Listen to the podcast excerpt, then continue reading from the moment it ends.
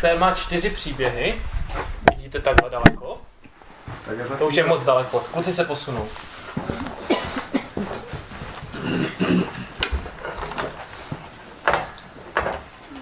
A na začátek bych chtěl ještě teda zopakovat pár principů, které jsme se bavili, nebo věci, na které jsme narazili.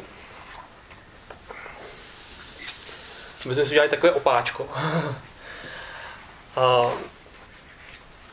Zkusí si někdo z vás vzpomenout na to, co jsem říkal, že je takové důležité, když si vezmeme ten příběh od stvoření do toho, co jsme se bavili teďka.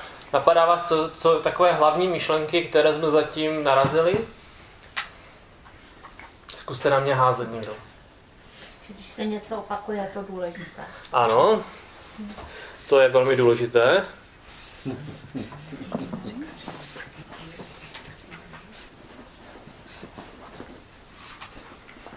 Mhm. Co dál? Když je začátek a konec stejný, tak myslím, že to má velkou zpětost s tím opakováním.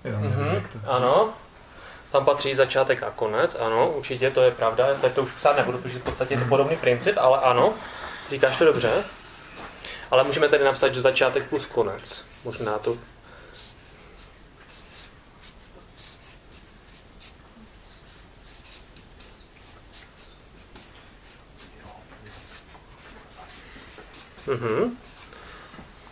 Jo, když je něco na začátku, že to je takové obalené vždycky ten příběh začátkem, koncem. Co dál? Ještě se zase vzpomínat, že se vyplatí Boha poslouchat, být poslušný Bohu, než neposlušný Bohu. Ano, takže to je jeden z důležitých taky principů, poslušnost. To už je z tématů, poslušnost.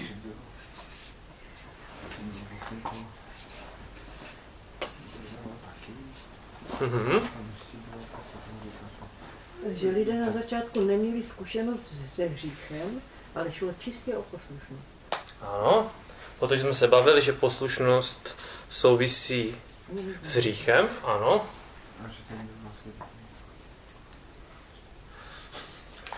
Já tam teda přidám...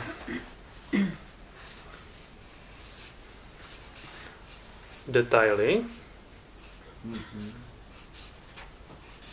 V maličkostech.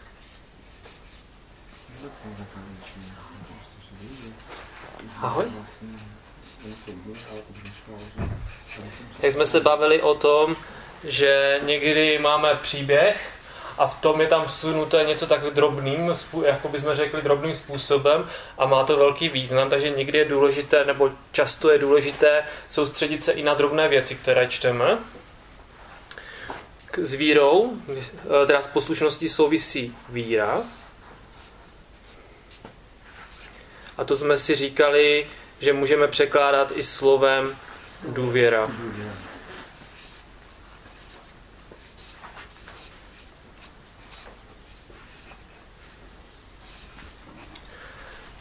Další důležitou věcí, kterou si můžeme všimnout, tak je, že je důležité vyvolení.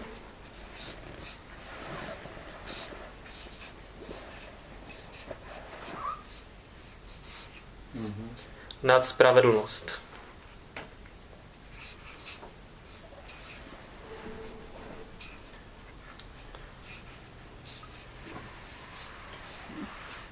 Už píšu s runama, trošku je to těžší. Představte si tam slovo spravedlnost, jo?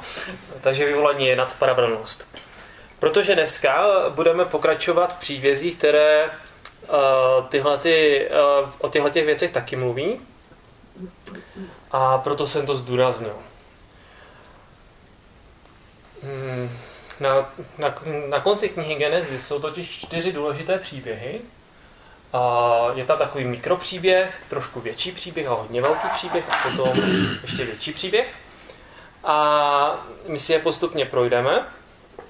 Protože ty přesně ukazují na boží svrchovanost i přes naše selhání, což bychom tady mohli dát další princip, že Bůh má vše pod kontrolou.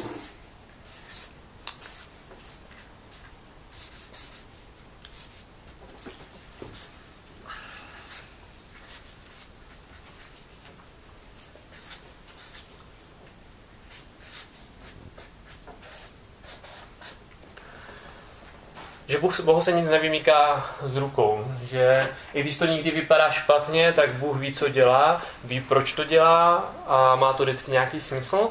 A i když my Bohu v úzovkách házíme klacky pod nohy, tak Bohu to nevadí, on si s tím poradí. A minulé, ke konci jsme se bavili o Jákobových synech, jejich 12. A mimochodem jsme se zmínili o jedné dceři Díně. To je zrovna to, proč jsme se bavili, že detaily jsou v maličkostech. Zrovna o Díně dneska budeme mluvit. A právě to, co dneska ty příběhy, o kterých se budeme bavit, tak jsou právě příběhy těchto synů. Můžeme si k nim dopsat, já tady udělám možná nový papír. Nebo vám napíšu jenom někam trošku poznámky, nebo vám jenom řeknu znovu.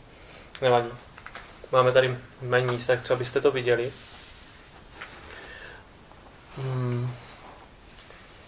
První příběh, kterým se budeme zabývat, tak je příběh Rúbena. Je to takový mikropříběh, který by člověk jen tak jakoby přehlédl, ale má velký význam. Je to příběh syna, který byl prvorozený. Je to tady tenhle ten úplně první syn, Rúben.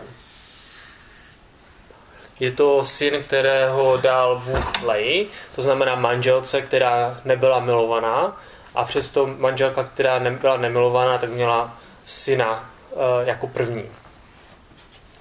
A to znamená, že Rúben měl výsadní postavení ve své rodině, ale právě ten příběh, kterým se budeme zabývat, tak ukazuje na to, že Rúben o své prvorozenství přišel.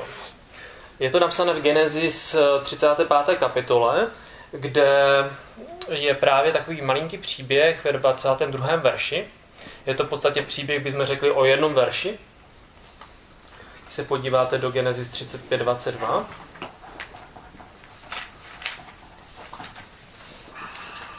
Tam je napsané: stalo se, když Izrael přebýval v oné zemi, to znamená, když si představíte, tak Jákob musel putovat v podstatě ze severu na jih a prostě byl na nějakém místě.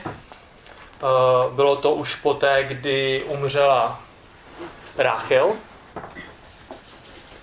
A je tam napsané, že když Izrael teda přebýval v oné zemi, že Rúben šel a spal s Bilhou, konkubínou svého otce, a Izrael se to doslechl. Řekli bychom taková nevýznamná věta. Proč tam vlastně v Biblii je? Je to vlastně o tom, že tahleta Bilha, která byla služkou Rachel a skrze kterou potom měl Jákob další dva syny, Dana a Neftalího, jak jsme se bavili o tom, že v té době to bylo běžné, že si ten muž mohl vzít služku svojí ženy a mít skrze ní děti, tak právě po té smrti se stalo, že Rúben právě toho zneužil a podle Bible měl poměr s Bilhou. Jsou různé výklady na to, co se tehdy stalo, jestli skutečně spolu měli sex, nebo jestli to znamenalo něco ještě jiného. Nicméně všechny výklady mluví o tom, že se jednalo o obrovské zneuctění otce a zároveň i o agresivní jednání Rúbena. Není tam napsané, proč to udělal, ale když se podíváme na to, jaký to mělo dopad, tak to najdeme v první Paralipomenon, 5. kapitole, kde je napsané v prvním verši: Rúben byl prvorozený, když však znesvětil lože svého otce, jeho prvorozenství bylo dáno synu Josefa, synu Izraelovým, a nebyl zapsán do rodokmene jako prvorozený. To znamená, že Rúben tímto činem zneuctil Jákoba ve své rodině a mělo to pro něho důsledky. A v dalším verši, v druhém verši, 5. kapitoly 1. Paralipomenon je napsané, že převahu mezi svými bratry měl Juda, z něho měl vzejít vévoda, ale prvorozenství náleželo Josefovi. Rúben byl nejstarší syn Leji, jak jsme říkali, to je nemilované, a Josef byl prvorozený syn Rachel, neboli milované ženy.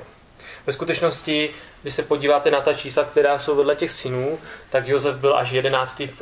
v pořadí. Ale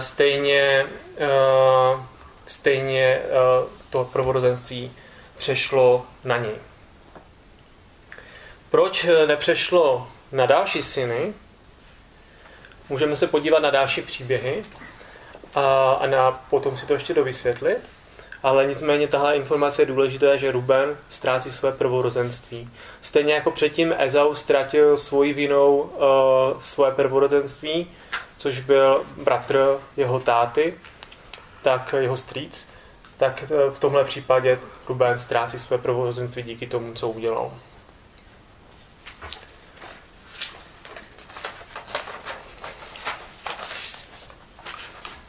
Podíváme se na druhý příběh.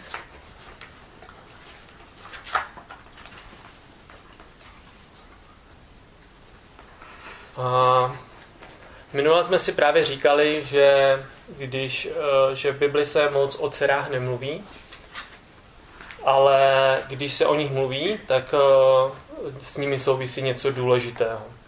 A právě když se mluví o tom, jak Jákob rodil svoje syny, tak jako jediná je tam zmíněna Dína, což byla dcera.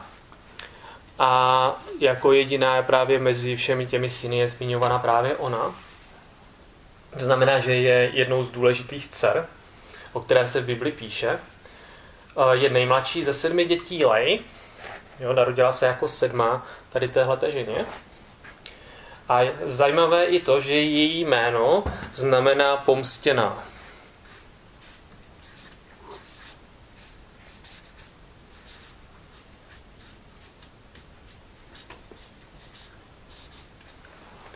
Myslím si, že její matka si vůbec neměla ani tušení, jak pravdivé jméno Dína dostala.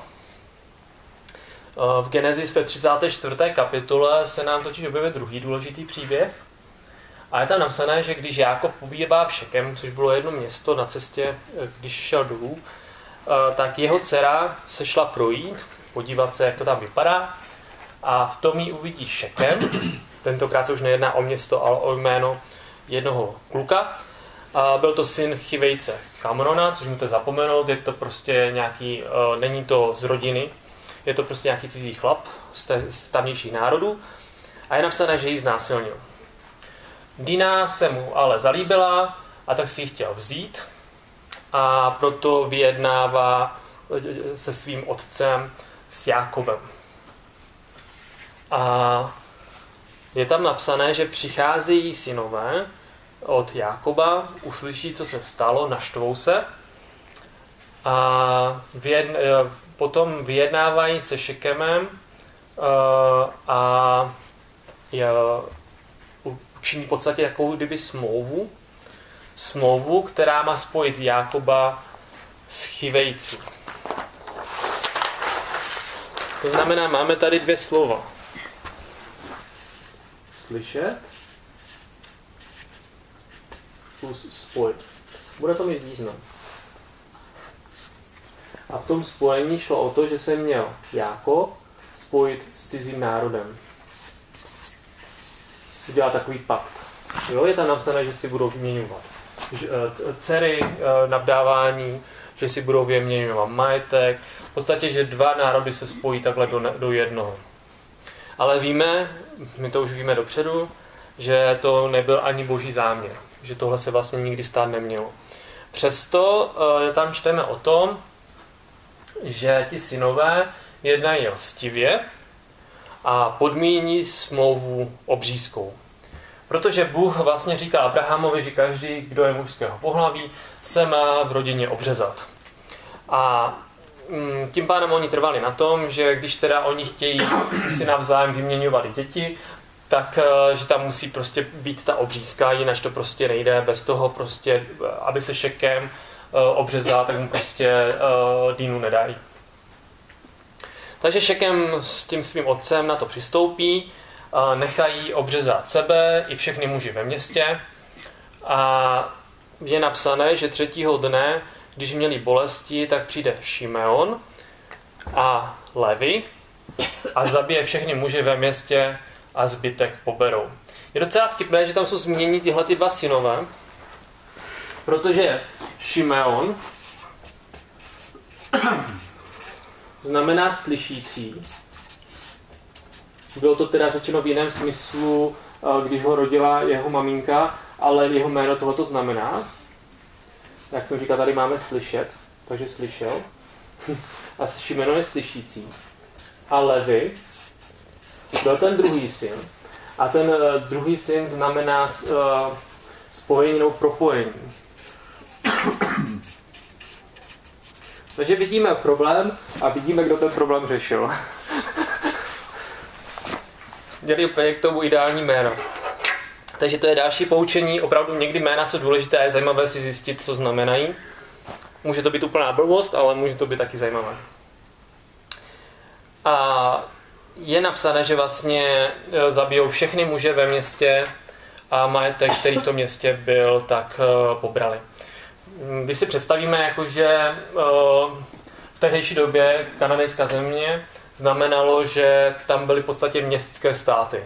Jo? Že v podstatě stát rovnal se město. Takže v podstatě, když vybili jedno město, tak to znamenalo, že vybili jeden lid. Jo? Ono těch měst tam bylo víc, takže znamená, všechno to byly Kenanejci a podobné národy, ale v podstatě jedno město rovnalo se v podstatě jeden národ. Oni vždycky měli nějakého hlavouna, v tomhle případě to byl ten otec toho Šekema. A je napsané o Šekemovi, že byl vážený, proto všichni, kdo v tom městě byli, tak se nechali obřezat s ním. Ale vidíme, že Šimeon a Levi vlastně zneužili těch jejich bolestí, které měli po obřízce, což se není divit. A všechny pozabíjeli, všechny muže, ženy s dětmi a starými lidmi pobrali jako rukojmí a majetek pobrali.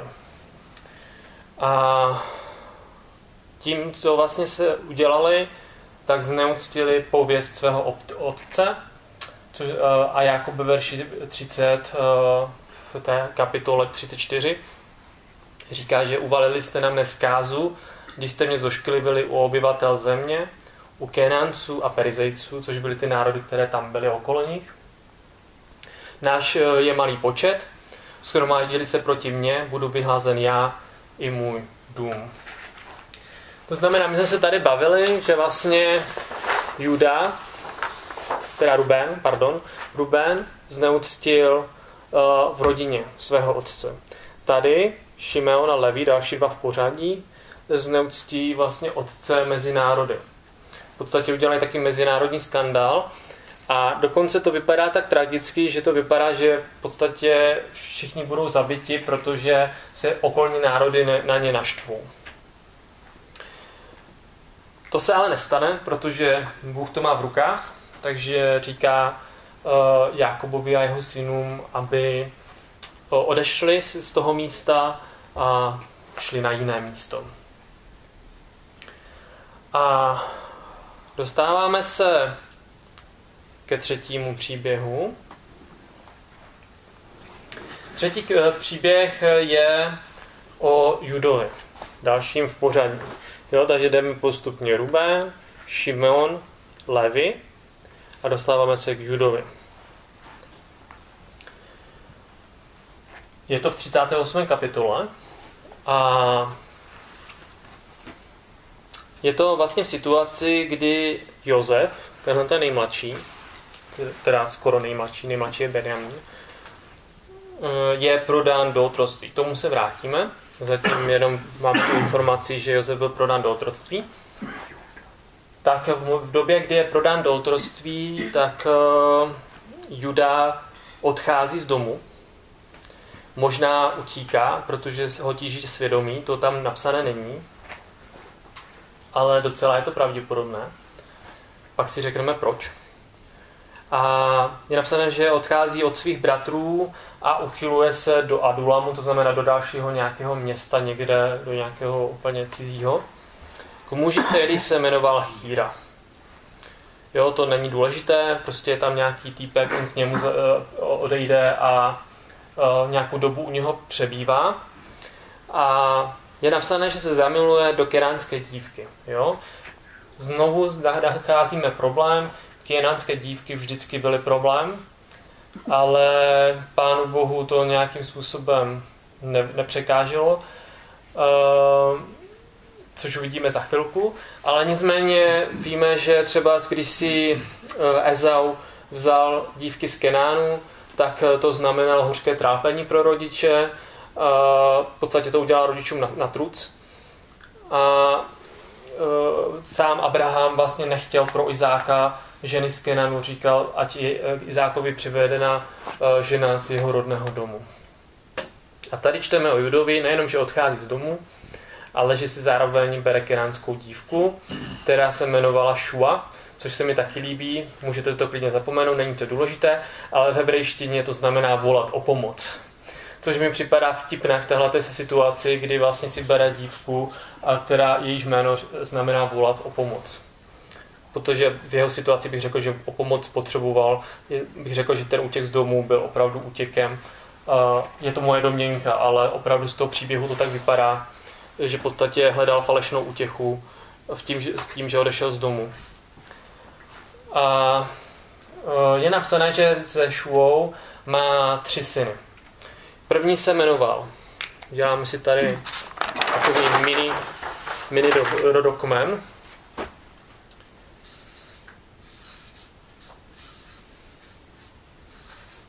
Ať se v těch jménech trošku nestratíme.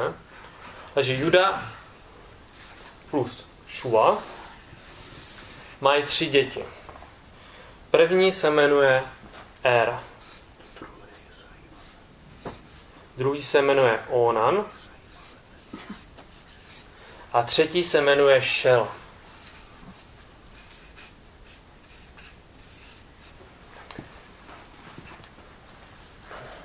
Juda vybírá pro svého prvorozeného, pro Éra, vybírá ženu.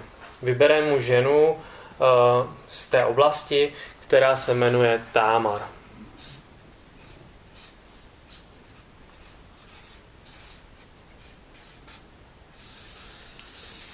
To znamená, že to je teda v tomhle případě teďka žena od Éra. Jo? Ale je napsané, že Ér byl zlý. Není napsané, co udělal, jenom, že byl zlý v božích očích. To znamená, že něco na něm bylo špatného, nebo něco špatného dělal. A napsané, že Bůh je usmrtil. Jo, je to poprvé, kdy je takhle napsané, že Bůh někoho prostě usmrtil kvůli tomu, co udělal, nebo jaký byl. Ale prostě nevíme proč, prostě Bůh ho usmrtil. Takže Ér umírá. Támar je vdova. V té době platila ta věc. Ér neměl žádného potomka. Není napsané, že by stihl mít z Támar nějakého potomka. Takže v té době bylo takzvané švagrovské, nazývá se to latinským slovem levitární povinnost.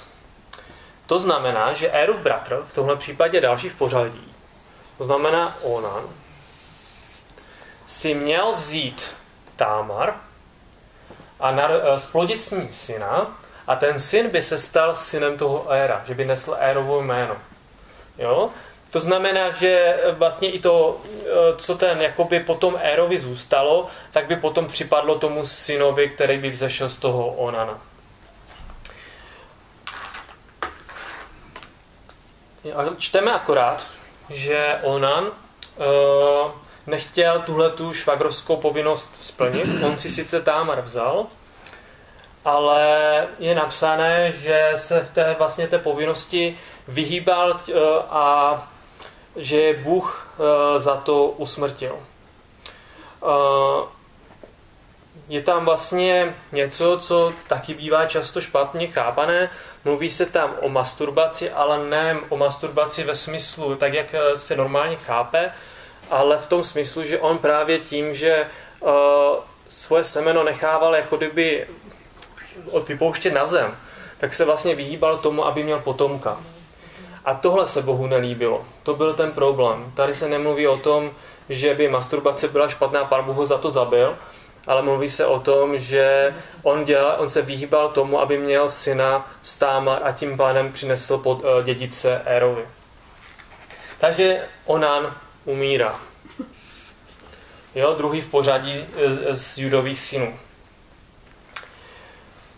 A třetí v pořadí měl být právě Šel. Jenomže Juda dostává strach, ani se mu nedivím, dva jeho synové už mu zemřeli, takže se snažil sňatek s Támar Šelovi co nejdýl jako oddálit, v podstatě by se dalo říct, nechtěl ho už nikdy provdat, takže se snažil teda oženit, takže to oddaloval, jak nejvíc to šlo, až Támar došla trpělivost. A čteme tam takovou zajímavou situaci, že když Juda odchází na střih ovcí do jednoho města, tak se Támar převlíká za prostitutku a sedne si na cestu, kterou prochází Juda, a Juda si ju jako prostitutku vybere a spísní a nechává u ní zástavu, protože vlastně říká, že prostě odměnu donese, ale tak ona chce po něm zástavu. No. A dojde k tomu, že Támar otěhotní a tím pádem Juda plus Támar čekají děti, protože nakonec z tohoto svazku jsou nakonec dvojčata. A je napsané, že když se Juda dozví o tom, že Támar je těhotná, tak ji chce nejprve upálit kvůli smilství. A právě protože Támar nebyla hloupá, tak donesla Jákobovu hůl a Jákobův prsten, což bylo v podstatě v té době jako občanka, kterou právě Juda u ní nechal, když se s ní vyspal, když si o ní myslel, že je prostitutka. A tím pádem zjistil, že vlastně, nebo mu došlo to, co udělal. Je napsané teda, že už s ní potom nic neměl, ale nicméně máme tady dva syny. Jeden se jmenoval Peres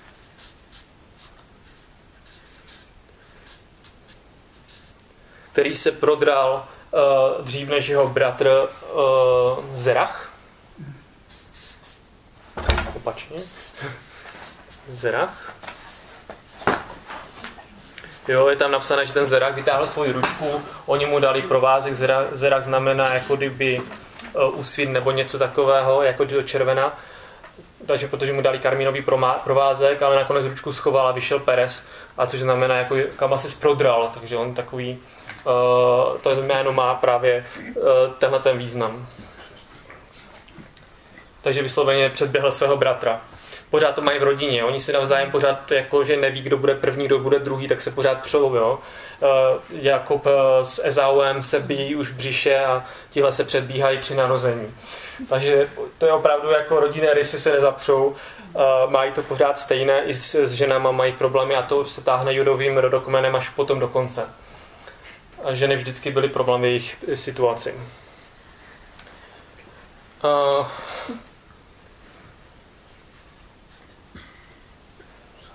Co je důležité pro nás ale, že tenhle ten Peres z tohohle divného svazku se nakonec stává potomkem krále Davida.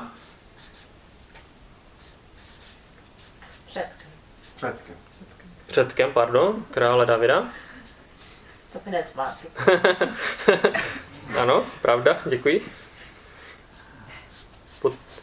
A tenhle ten z krále Davida potom z téhleté linie pochází Ježíš Kristus.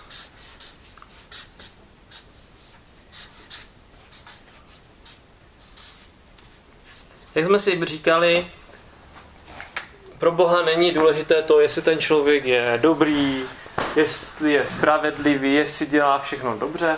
Pán Bůh si dělá věci někdy po svém. Takže tady vidíme, že Juda si bere Kenanku, ještě má v podstatě dítě s prostitutkou, což byla ve skutečnosti jeho snacha, říkám dobře, snacha. A z tohohle vzejde syn, který se stane předkem Ježíše. Tohle neposkládáte. Jako vy byste si vybrali určitě někoho jiného z těch jako Jakobových synů. Jo? Proč zrovna si vybral Bůh tady tenhle ten šílený způsob, těžko říct, ale je tomu tak. Takže vidíte, že zdánlivé malé příběhy můžou mít velký dopad, a to tak velký dopad, že to vede až k Ježíši.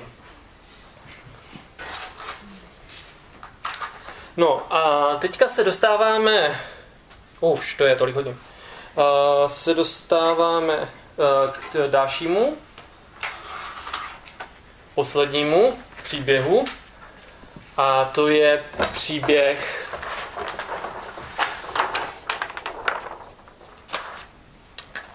Josefa. Proč? Josef a Benjamín jsou dva synové, které porodila Jákobovi Rachel. Ta žena, kterou Jákob miloval. Už jsme viděli, že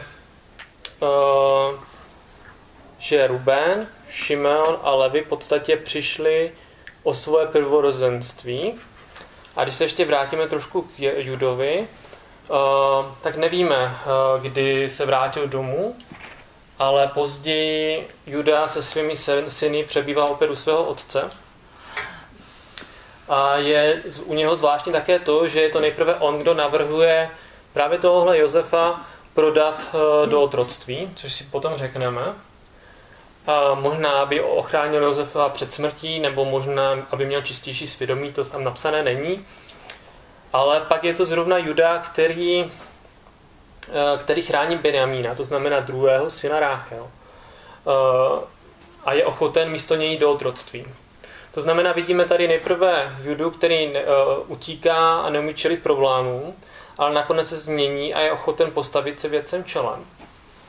Dokonce potom se stane takovým váženým, ale přesto prvozenství nepřebírá Juda, ale přebírá ho Josef.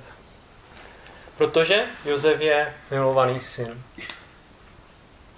a má speciální privilegium. Je napsané, že Josef a Benjamín byli že Josefa prvorozeného syna Ráchel si zamiloval Jákob nad všechny své syny. Je to napsané v Genesis 37.3. Je to docela tvrdé, protože měl opravdu, jako vidíte, 12 synů, plus ještě nějaké další dcery, a stejně je napsané, že Josefa si zamiloval nad všechny. A není jenom o tom, že by si ho zamiloval nad všechny, ale že to dával i ostatním docela sežrat. Jo? Čteme o tom, že třeba Josefovi pořídil drahé šaty. Jo? Takové napsané vyšívané, nebo oni to nemůžou překládat. Jo? Nevíme, jak se to dá správně přeložit, ale prostě nějaké speciální šaty.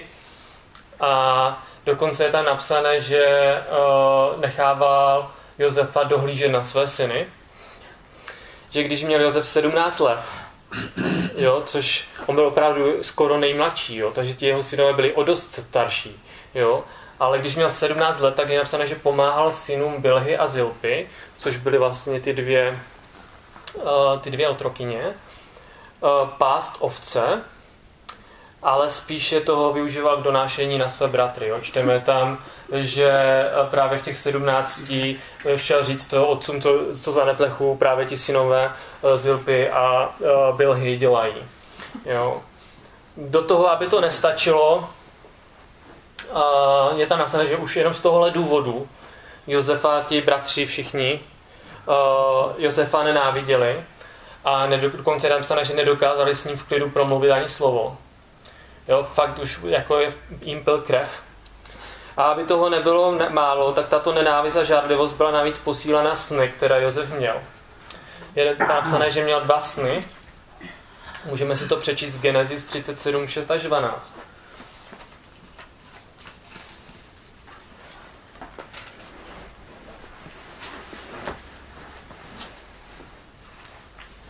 Řekli, jo, to říká svému otci, matkám, které tam ještě zůstaly, a vlastně tím bratrům. Poslechněte si prosím sen, který jsem měl. Hle, vzali jsme na poli snopy.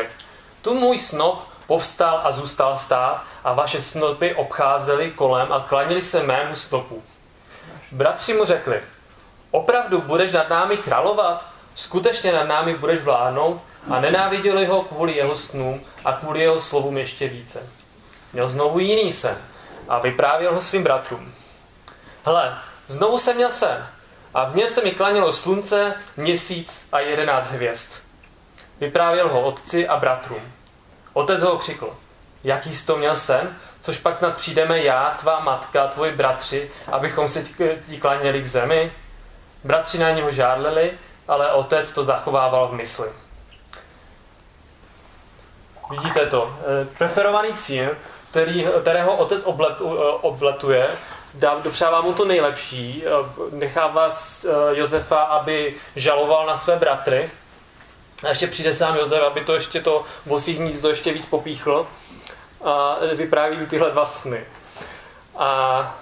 Ale co je zajímavé, že ti bratři na něho teda žárlí, ale je napsané, že ten otec si to zachovává v mysli. No, a protože ti bratři už jsou docela dost vydráždění, tak se právě jednoho dne stane, že takhle jednou otec posílá Josefa ke svým bratřím, kteří pasou ovce. Je právě zajímavé to, že v téhle chvíli opravdu nečteme o tom, že by tam Josef byl s nima, že fakt Josef zůstává doma. A Jákob ho tam posílá za svýma bratrama, aby zjistil, jak se bratrům daří a donesl mu zprávu. Jo? Jinými slovy, aby je nabonzoval. Jeho bratři jsou ale na Josefa tak naštvaní, že sotva je uvidí, tak se je rozhodnou zabít. A tady začíná to drama,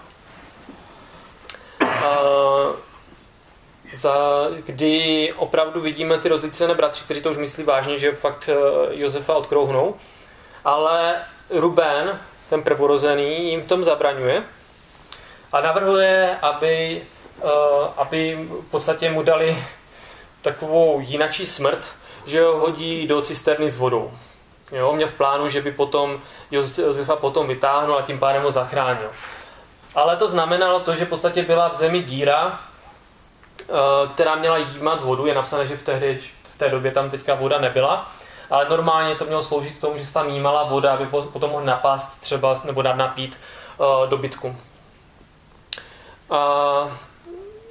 Ale tím pádem, když ho tam hodili, tak on nebyl schopen Josef sám od sebe vylézt. To znamená, že kdyby to opravdu dotáhli do konce, tak by on opravdu v té cisterně zemřel.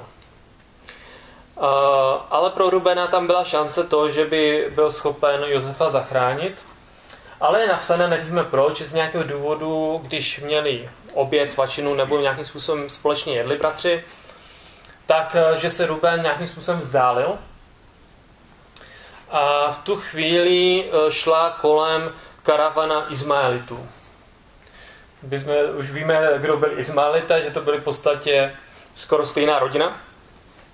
Ale v tomto případě je to jenom zmíněné bokem. Ale víme, kdo to už Izmaelité jsou. Větev od druhého syna Abrahama. A je napsané, že oni se rozhodnou Josefa Izmaelitům prodat do otroctví. Oni zrovna táhli do Egypta, takže Josefa vzali, prodali ho a Josef končí v Egyptě. No a tehdy, když se teda Rúben vrátí zpátky, tak aby Josefa zachránil, tak zjistí, že Josef už v cisterně není. Oni mu ještě, než ho tam do té cisterny hodili, tak mu vzali právě tu jeho suknici, nebo ten jeho oděv a smluvili se právě na tom, že ty jeho šaty, že prostě ty šaty namočili do krve a předstírali potom otci, že Josef byl rozsápán divou zvěří. Tam teďka skončíme, dáme si 5 minut. A budeme pokračovat dál.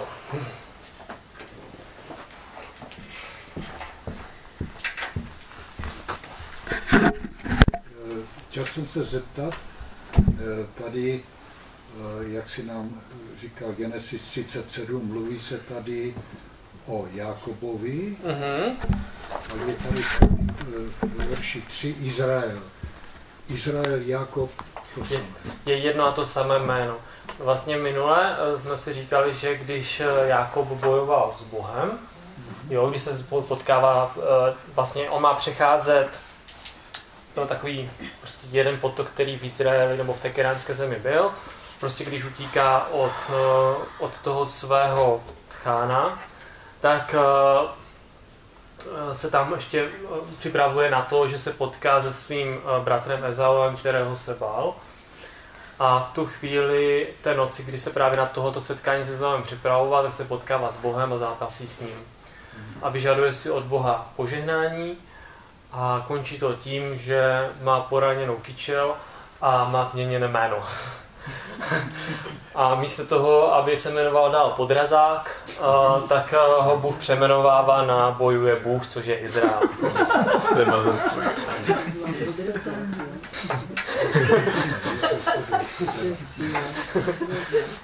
Jo, říkáme si, že Bůh mu mění identitu. A vidíme, že identita je neustálý problém v Abrahamově rodině. Opravdu nemůžeme říct, jestli Pán Bůh vyvolil lid Izrael, protože by tam byli zbožní lidi. Pokud jste měli opravdu představu o tom, že Izraelité rovná se zbožný národ, tak opravdu to neplatilo ani na začátku. Opravdu najít tam někoho, kdo by měl čistý štít a neudělal nic blbě, fakt nejde. Jo, takže vraťme se k tomu příběhu, který tady máme. Jinak pokud jsem slyšel, že se tam dohadujete ještě o těch snech, ty sny mají jednoduchý význam. Oni byli Genesis 37, 6 až 12. Tam je napsané, že vlastně snop povstál, zůstal stát a všechny snopy obcházeli, kláněli se mému snopu, to znamená, ty snopy představují jeho rodinu, která se bude Josefovi klanět. A v druhém případě je tam, že se klánělo slunce, měsíc a 11 hvězd. Slunce, měsíc je otec, matka a 11 hvězd jsou jeho bratři. Jo? Takže tohle to je význam těch snů. Jinak je to poprvé, nebo vlastně už podruhé vlastně, Jákob, jeho otec, měl poprvé zaznamenaný sen, což byl vlastně ten Bétel, kdy viděl Jákob vystupovat a sestupovat ty anděly po tom žebříku. A vidíme, že jeho syn Josef to zdědil a má taky sny. A dokonce uvidíme dál, že to má ještě další svůj význam. Je napsané, že když se Josef dostává do Egypta, tak si jsme si říkali, ten princip opakování je důležité. To jste si výborně zapamatovali. Je tam několikrát napsané, Hospodin byl s Josefem. Poprvé, Hospodin byl s Josefem a dobře se mu dařilo. Jo, bylo to hned poté, co byl do Egypta přivedený. Jinak nebo se dá taky přeložit, že byl úspěšný. A je napsané, že se stal správcem domu velitele tělesné stráže faraona. Dokonce tak vysoko se dostal. A dokonce je tam napsané, že v podstatě ten velitel, u kterého doma byl, tak si doma nemusel starat o nic. Že Josef v podstatě se mu postaral o veškerý jeho dům. Problém byl, že to byl mladík, asi měl fakt těch 17 let a byl krásný.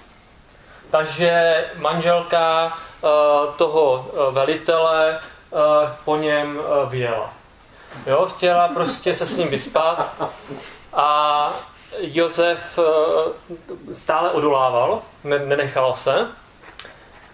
Je opravdu napsané, že nechtěl nic s ní mít. Dokonce jí to vymlouval, že prostě nemůže tohleto udělat. Ale právě se stalo, že jednou takhle opravdu už moc chtěla. Takže Josef na to reagoval tím, že utekl, ale ona stihla mu vzít vlastně šaty. Myslím si, že v Egyptě to nebyl problém, on měl si jenom kolem sebe bederní roušku. Jo? Takže v momentě, kdy se jí to podařilo, tak začala strašně křičet a v podstatě obvinila Josefa z toho, že ji později chtěl znásilnit. A tím pádem Josef končí ve vězení. Další věc, kterou jsme si všimli, že někdy to vypadá beznadějně, ale Bůh má věci pod kontrolou. To jsme si říkali už několikrát. Když Abrahamovi Bůh říká, že mu dává tuhletu zemi, do které přichází, že se musel odstěhovat ze svého domu, z toho luxusu, který doma měl, a musel jít do kenanské země, kde se stává v podstatě pastýřem a v podstatě nemá nic jistého, a ještě kromě toho, že právě Pán mu zaslibuje, že se mu bude dařit a že bude mít hojnost a všechno možné, tak se najednou stává to, že je o hladu, musí do Egypta. Potom znovu se dostává, zase má problém, že zase znovu musí utíkat nebo jít do země, kde je nějaké jídlo. Nebo když právě Bůh mu zaslibuje děti, tak to trvá 30 let, než vůbec nějaký potomek přijde. A to samé jsme viděli v podstatě u Jákoba,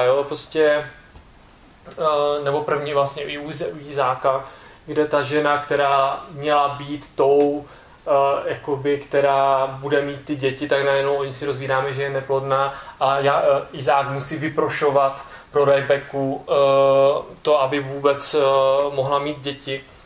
No a to samé se opakuje u Jákoba, kdy taky musí odcházet do cizí země kvůli tomu, že trpí hlady.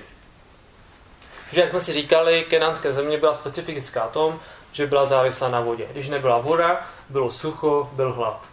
Jo? To znamená, že Bůh opravdu říká věci, ale neznamená to, že vždycky všechno půjde hladce.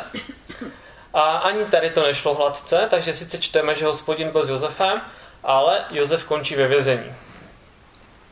Ale hned máme další informaci. Hospodin byl ale s Josefem.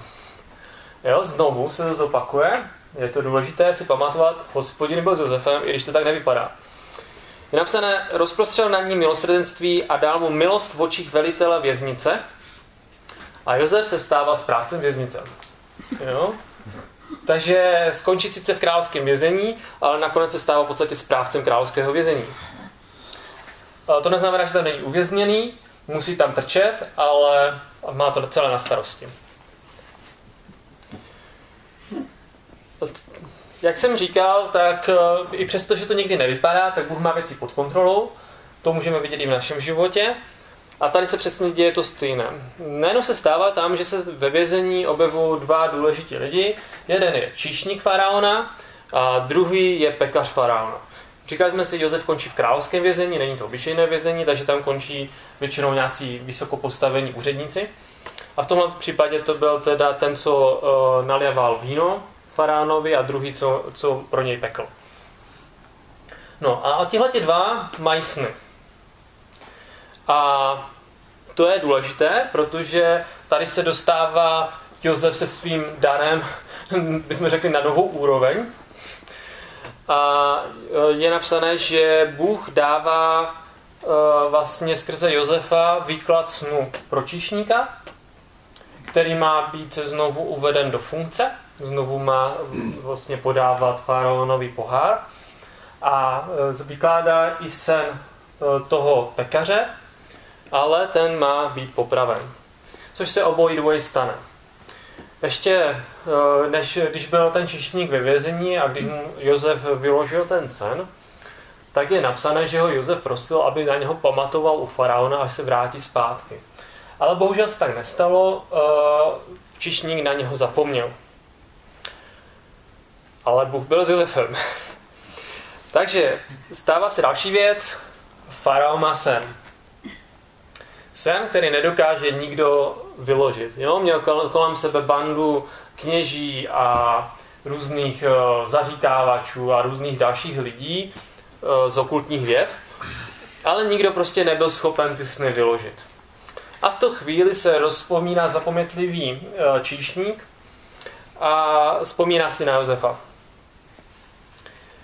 A Josef je zavolán před faraona a faraonovi sen vyloží. Jo, vidíme, jak to Bůh má pod kontrolou. A vlastně Josef v tom snu faraonovi vykládá, že bude 7 let hojnosti a 7 let hladu. Je to tam zobrazené pomocí krav, které byly hubené a tučné, 7 krav hubených, 7 krav tučných a pomocí obilí, které bylo jakoby plné, připravené jakoby kežní a obilí, které bylo takové vyschlé, spražené sluncem. Jo, kdy ty chudé krávy požírají ty tučné a ty suché klasy požírají ty plné klasy. No a když to takhle Josef vykládá, tak vidíme, že Pán Bůh opravdu má nad tím kontrolu a faraovi se to tak strašně moc líbí, že učiní Josefa dokonce správcem Egypta. Jo, takže vidíme, jak nejprve byl správcem domu velitele tělesné stráže, potom správce vězení a nakonec se stává správcem celého Egypta. A v podstatě je tam napsané, že se stává otcem Egypta, jakože farao je jediný nad ním, ale všichni jsou pod Josefem. A vlastně Josef dostává od Boha ještě další dar, a to je obrovská moudrost, což už můžeme vidět v tom, jak spravoval právě ten Potífarův dům. Potífar byl ten velitel tělesné stráže, jak spravoval věznici, ale tady vidíme, že dává Josefovi i plán, jak vlastně naložit s tím snem, který farao dostává. Takže Bůh Josefovi dává moudrost a Josef to udělá tak, že vlastně připravuje v těch 7 letech hojnosti, které přišly na Egypt, tak připravuje celý Egypt na to, že bude dalších 7 let, kdy nic nebude, a proto odkládá část úrody a připravuje Egypt na dalších 7 let hladu. A tak se dostáváme v podstatě zpátky v tom kolečku, dostáváme se zpátky k Jákobovi a jeho rodině. Zase tady vidíme ohrožení božího zaslíbení. Jákob se svými a zbývajícíma 11 synma zůstává doma a právě přichází těch 7 let hladu. A což je vlastně problém, protože právě hrozí to, že by skončili, jako že by nemohli, že by nepřežili. Takže se děje to, že Jákob posílá své syny do Egypta, který díky Josefovi, kterého tam Bůh poslal, že my jsme mohli říct, že to nebyl Judův nápad jenom, ale že to byl i boží plán, jak zachránit Jákoba a jeho rodinu. Tak Jákob posílá svoje syny do Egypta, aby donesli nějaké jídlo domů. Josef na to jde fikaně. Nejprve se svým bratrům vůbec nedává poznat. Tím, že je oblečený jako Egypťan, vypadá jako Egypťan, tím, jak ho upravili, tak ho bratři nepoznají. No.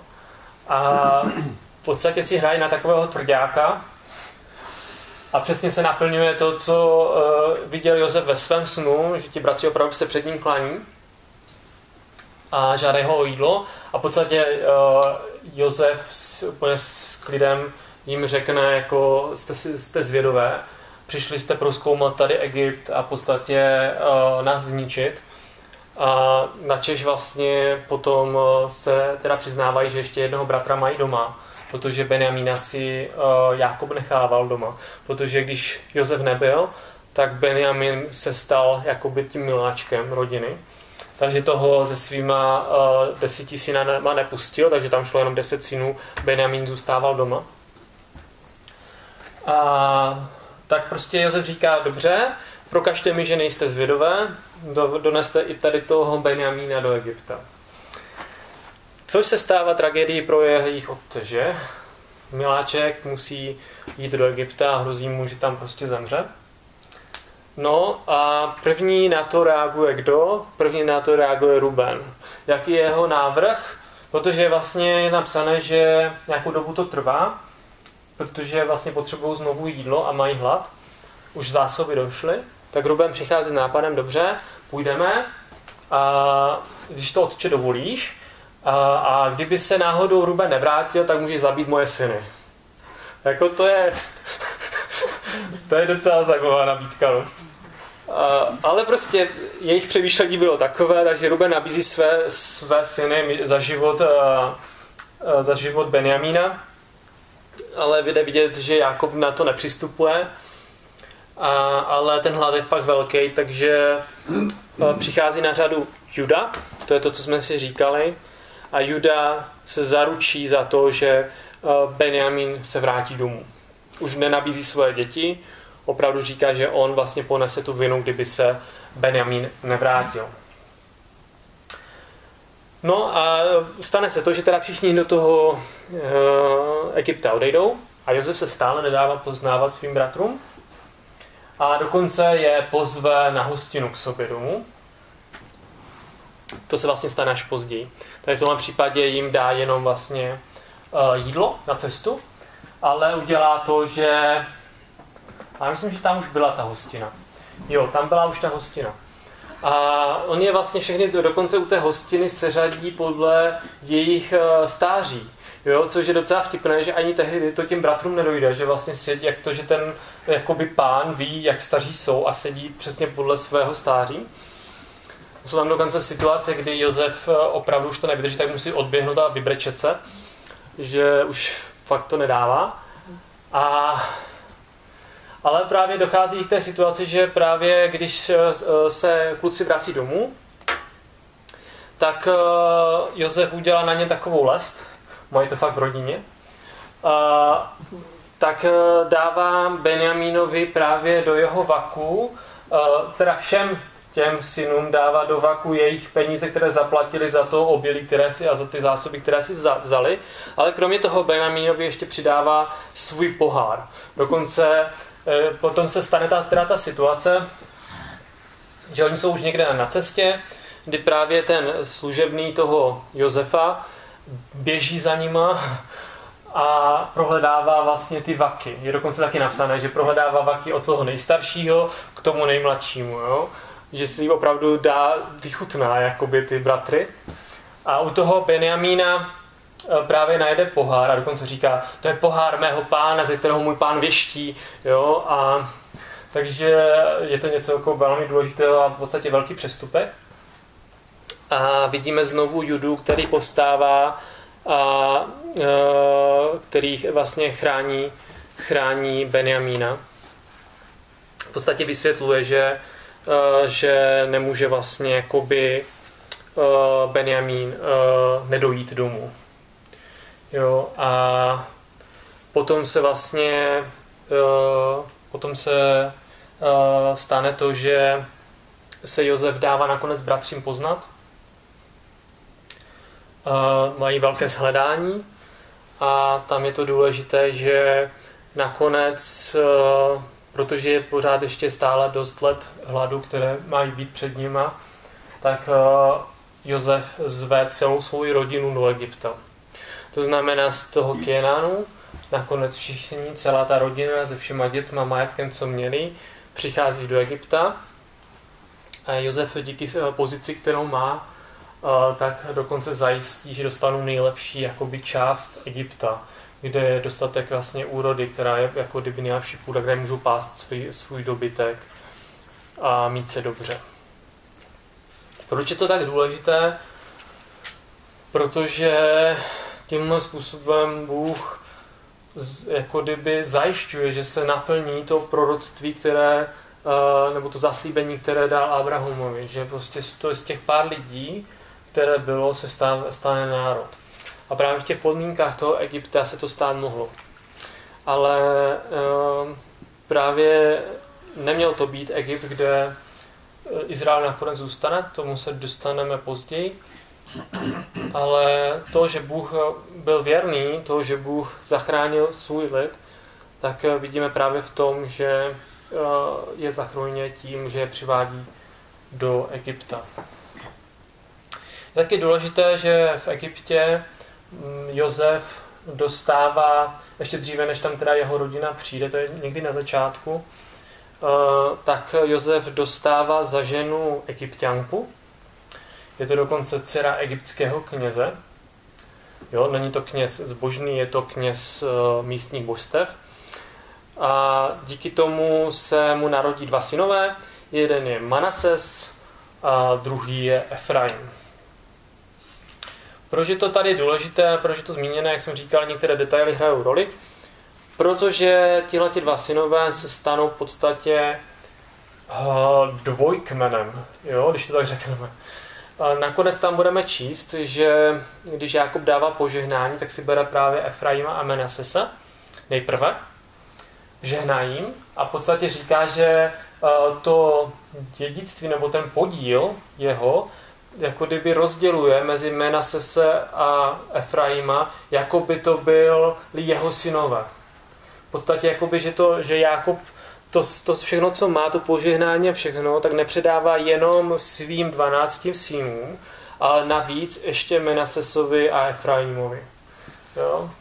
Trošku či teda, bych řekl, zavařil teda synům ostatním, zvlášť když Josef byl vždycky preferovaný, ale prostě proto se Jákob rozhodl. Na závěr se podíváme do kapitoly 49. A v tom všem, co jsme si dneska říkali, si tak shrneme.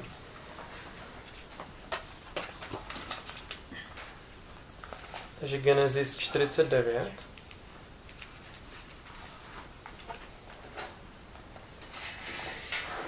Jinak můžeme se ještě vrátit vlastně trošinku zpátky, kde je napsané... Tam došlo i takové situaci, že... Josef, teda Efraim a Manases, Efraim byl starší, Manases byl mladší, ale když Jákob dával požehnání, tak dokonce překřížil ruce a požehnal mladšího před starším, což se Josefovi nelíbilo, ale Jákob si nedal říct a požehnal jim. A potom vlastně později vidíme, že Efraim a Manases mají svoje vlastní území, každý svoje v zaslíbené zemi. Jo? Až tak daleko takový důsledek to mělo. Jinak požehnání Efraima a Manasesa můžete najít v 48. kapitole, ale my dáme teda do 49., kde se podíváme na těch 11-12 synů. Takže co je tady zajímavé? V prvním verši je napsané, že to není jenom jaké požehnání, ale je tam dokonce napsané shromážděte se, abych vám oznámil, co vás potká v posledních dnech. Jo, že to není jenom, jak my jsme byli zvyklí, že otec žehná svoje děti, ale že to je vlastně jakoby požehnání s prorockým jakoby důrazem, což jakoby jsme předtím nikdy neviděli, ale vždycky teda mělo požehnání význam, vždycky ukazovalo na to, jakoby, co to do života toho člověka přinese. Jako kdyby, i když řekneme z požehnání jinými slovy, znamená to dobro řečení, to znamená prohlašuju dobré věci do života toho člověka. A zase prokletí je zlo řečení, že zase říkám zlé věci do života člověka. A vždycky to má, jakoby, vidíme, že tady to vždycky mělo nějaký význam, že to opravdu přinášelo to, co ti otcové těm synům předávali. Ale tady to vysloveně nazývá Bible, že jim chce oznámit, co je potká v posledních dnech. Začíná to klasickým úvodem, to nás nezajímá, ale to, co je tady napsané, tak je napsané Rúbene, ty jsi můj prvorozený. Jo, vrátíme se tady, Rúben prvorozený. To je ve 3. verši. Má síla a prvotina mé mužnosti, jo, narodil se jako první. Výtečný v důstojnosti a výtečný v moci. Vidíme, na co jakoby pochválil, jakože ukazoval na to, že když se vlastně Rúben narodil, tak vlastně měl být tím jakoby hlavním synem, že skutečně měl přinášet jako kdyby tu důstojnost a všechny ty dobré věci prvorozeného syna, měl zdědit dvojnásobný díl svého otce, měl mít výhody toho požehnání, toho, že je první. Ale pak napsal, spustil ses jako voda, už nebudeš výtečný, protože vstoupil na lože svého otce. Tehdy si jej znesvětil a říká, vstoupil na mé lože, jakoby to opakoval těm bratrům, nebo poprvé jakoby přiznával těm, někdy výklady říkají, že poprvé jakoby to takhle sděluje těm bratrům, že se tahle ta situace stala a že vlastně on o ní ví. To znamená, že opravdu Rubénovi nedává v podstatě žádné požehnání a zároveň mu říká, ty si prostě o té svoje prvorozenství přišel tím, co si udělal. Takže jakoby Rubén je mimo hru. Pak je Šimeon a Levi. Dokonce jsou spojeni dohromady. Není to, že by první mluvil k Šimeonovi, potom Levimu, a dává je dohromady. Napsané Šimeon a Levi jsou bratři. Jejich nože jsou nástroji násilí. Jo, příběh s Dínou. Jo, tím, že zabili ty muže. Že postělstí je vlastně jakoby potom zabili. Šimeon a Levi jsou bratři, jejichž nože jsou nástroji násilí. Do důvěrného společenství s nimi nevcházejí má duše. S jejich shromážděním se nesjednocují má slávo. Protože ve svém hněvu zabili muže a pro zábavu ochromili býka. Prokleť buď jejich hněv tak prudký a jejich zuřivost tak krutá. Rozdělím je v Jákobovi a rozptýlím je v Izraeli. A to se opravdu stalo. Neměli své vlastní území. Šimeon přebýval uprostřed Judy. Jo? Juda měl svoje území a Šimeon tam měl svůj kousek uprostřed vlastně území Judy. A Levi neměli žádné území, protože Levi byli z toho vyňatí, ti sloužili Bohu a neměli mít žádné území. Takže opravdu byli rozptýleni. Levi byli rozptýleni po celém Izraeli. Tím, že sloužili jako kněží, tak byli rozptýleni po celém Izraeli. Takže opravdu se naplnilo to, co tady Jákob říká. A jaký proč? Protože udělali něco, co dělat neměli, protože nechali vyjít svůj hněv tak velkým způsobem, že vlastně málem přinesli neštěstí pro celou svou rodinu. O Judovi. Další v pořadí, čtvrtý. Ty, Judo, tvoji bratři ti budou vzdávat chválu. Jo, my jsme si říkali, že Juda, jeho jméno, znamená chvála. Takže v tomhletom požehnání to Jákob opakuje a říká, že bratři ti budou vzdávat chválu. Tvá ruka bude na šíji tvých nepřátel. Budou se ti klanět synové tvého otce. Což vlastně víme, že se stalo. Jo? Z něho byl vlastně potom král David. Takže opravdu budou se ti klánět synové tvého otce.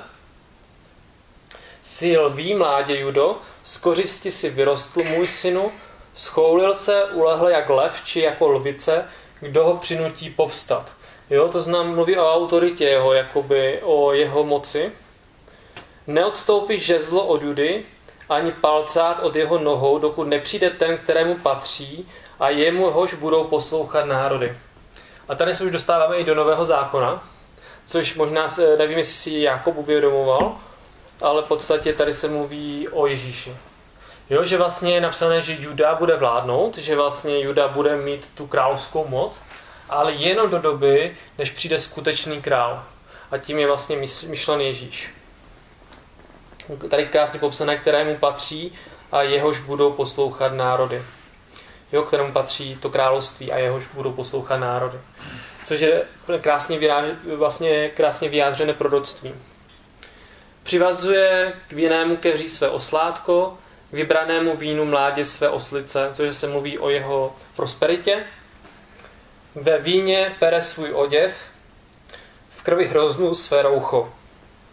Jo, zase vidíme, že jako tady se to mluví o prosperitě, o tom oči temnější než víno a zuby bělejší než mléko ve 12. verši. Ale když bychom se na to dívali i jednou základním pohledem, tak tady vidíme, že vlastně prát v krvi vlastně v podstatě znamenalo jakože očištění skrze krev. Jo, skrze krev Ježíše. Takže tady se mluví vlastně o krvi Ježíše, bychom mohli říct. Ale jako primárně se tady mluví o požehnání, které Juda má mít. Takže vidíme, Juda dostává první takové velké požehnání, protože je jakoby z těch výjimečných synů. I přes to, co všechno udělal, přes problémy s Támar a podobně. Nakonec se něco v něm změnilo a změnil se jeho charakter a stal se výjimečným. Tak výjimečným, že se Bůh rozhodl vlastně ho dát povstat vlastně, dát s něho povstat královské linii v podstatě a Ježíši. Další v pořadí byl potom Zabulon, kde ho máme. Isachar. Ještě Isachar jsem přeskočil. Kde je? Oni jsou přeskočeni, jo? Isachar se Zabulonem, protože první mluví o Zabulonovi ve 13. Zabulon se usídlí u mořských pobřeží, bude u přístavu lodí a jeho bok bude k Sidonu. Tam nevidíme nic, kromě toho, kde potom v budoucnu bude přebývat. Isachar je kostnatý osel, který leží mezi dvěma břemeny. Když viděl, jak dobré je odpočinutí, jak nádherná je země, sklonil záda, aby nosil náklad a dal se zotročit nuceným pracím. Dan zjedná právo svému lidu jako jeden z kmenů Izraela. Dan je docela důležitý, protože Dan byl na severu Izraele. A co je tady důležité, tak Dan bude hadem na cestě, rohatou zmí na stezce, která kouše koně u kopyta, až jezdec padne nazpět. Na tvou záchranu očekávám, Hospodine. Jo, jinak tady se vlastně mluví o vlastně jakoby to je zrádcovské, jako kdyby, nebo to je, jak se nadává, v podstatě o té povaze danovců, jo? Když se potom čtete soudcům nebo další knihy, tak vidíte, jakým způsobem oni fungovali a byli schopni podrazit a jako kdyby jednat lstivě. Takže opravdu vidíte, že to není tolik jako požehnání, spíš jako opravdu to, že se mluví o budoucnosti. Gád napadne jej horda, on však napadne její zadní boj. Ašer, jeho pokrm bude tučný, on bude dodávat královské lahůdky. Neftalí je vypuštěná laň, vydává laskavá slova. Teďka se dostáváme k druhému nejdelšímu požehnání. To znamená Josef. Jo? To znamená dvě nejdelší požehnání má Juda a Josef. Juda jako výtečný syn, ale Josef jako milovaný syn. Josef je úrodný výhonek. Úrodný výhonek nad pramenem, jeho ratolesti rostly přes zeď. Jo, to znamená, dostal se do Egypta. Střelci ho provokovali, stříleli a zanevřeli na něho, tím myslí bratry. Ale jeho luk zůstal pevný a jeho paže byly obratné od mocného Jákobova, tím myslí Boha, mocný Jákobův. Odkud je pastýř, Ježíš Kristus, tím myslí ale Hospodina. Kámen Izraele, zase víme, že se mluví o Ježíši. Jo? Kámen Izraele. Dokonce je vtipné, že Ježíš tohleto použil a říká, kámen staviteli zavržený se stal kamenem úhelný, nebo že je kamenem, o které vlastně na koho spadne, toho rozdrtí a kdo o něho zakopne. Jo? Že opravdu jsou tady zajímavé ty přirovnání, že se tady dostáváme už k Ježíši. To znamená mocný Jákobův, odkud je pastýř, kámen Izraele. Od Boha tvého otce, tady poprvé slyšíme Boha tvého otce, který ti pomáhá a všemohoucího, který ti požehná požehnáními nebes z hůry, požehnáními hlubiny ležící dole, požehnáními prsů a lůna. Jo, to znamená vlastně vším možným požehnáním, které je vůbec možno požehnat. Jo, ať to, co je nahoře na nebi, ať to, co jde na zemi, ať tím, že bude plodný, tím, že vlastně bude mít děti, jo, tak vlastně veškerým požehnáním ho požehnává. Ale vidíme tady charakteristiky Boha, to, že opravdu Bůh je tady nazván pastýřem, tom, že vlastně je tady Bůh nazván otcem, že je nazván všemohoucí. Jo, to jsou všechno důležité aspekty Boha, které tady v tomto požehnání můžeme číst. Požehnání tvého otce převládla nad požehnáními Hóra. Jo, Hor byl egyptský bůh, to znamená, on když byl v Egyptě, tak tam měl hodně prosperity a hodně požehnání a Jákob mu říká, to, co ti dá Bůh, tvůj Bůh, Hospodin, tak ještě převýší ty požehnání, které jsi měl v Egyptě, až k hranicím pahorkům věčných, kež spočinou na Josefově hlavě a na temenu nazírá mezi jeho bratry. A poslední, Benjamín, je dravý vlk, ráno požírá kořist a k večeru dělí lup. Jo, Benjamín byl typicky taky, když si budete číst potom knihu soudců nebo podobně, tak vidíte, že Benjamín byl docela takový horkokrevní a taky dělali spoustu neplech. A ti všichni představují 12 kmenů Izraele, jak je tady napsané, a toto je to, co jim řekl jejich otec, když jim žehnal. Každému z nich žehnal podle jeho požehnání, neboli tím co potřebovali slyšet. Potom čteme o tom, že vlastně Jákob vlastně umírá, přeje si, aby ho vyvedli, aby po smrti ho pohřbili mimo Egypt. Nechtěl zůstat v Egyptě, protože věděl, že zaslíbená země je kenanská země. Dokonce tam koupil pole, kde vlastně pohřbili, teda Abraham koupil pole, kde byla pohřbena v podstatě jeho rodina. Takže tam chtěl být pohřben. A když vlastně tohleto požehnání dokončil, tak je napsané, že teda se natáhl na postel a umřel. Pak je tam krásný příběh jenom o tom, jak opravdu všichni, včetně celého Egypta, oplakávali a vlastně Jákoba, jak opravdu až všechny národy se divily, jak velký postě, co se stalo vlastně v Egyptě, že tak velký a jako kdyby obřadný pohřeb vlastně se děje. A tím vlastně končí kniha Genesis. Jo? Ještě se teda bratři ujišťují, že když umírá Jákob, takže jim Josef nic neudělá a Josef chtějí se tak pojistit, tak jim teda Josef říká, že všechno je v cajku a že můžou být v klidu. A tím vlastně končí skoro Genesis. Potom už je tam i Josefova smrt, kdy zase je napsané, že zase Josef má proroctví, kdy říká, jistě vás Bůh navštíví a pak odsud vyneste mé kosti. A Josef zemřel ve věku 110 let, balzamovali ho a položili ho do rakve v Egyptě. Jo, že vlastně Josef, vlastně i Jákob, jeho otec, i Josef věděli, že vlastně ten Egypt není to místo, kde mají Izraelci zůstat, že to není to, co pro ně Bůh připravil. Že to sloužilo jenom něčemu k tomu, sloužilo k tomu, aby je Bůh jakoby na čas jakoby takhle ochránil, ale zase přijde den, kdy je Bůh vezme pryč. Takže tím jsme dneska dokončili knihu Genesis. Podívali jsme se do Nového zákona jenom trošinku, ale vidíme, že i ve Starém zákoně najdeme spoustu věcí, které se Nového zákona týkají. Příští týden budeme mít víc pohled do Nového zákona. A teďka je čas na otázky, jestli máte.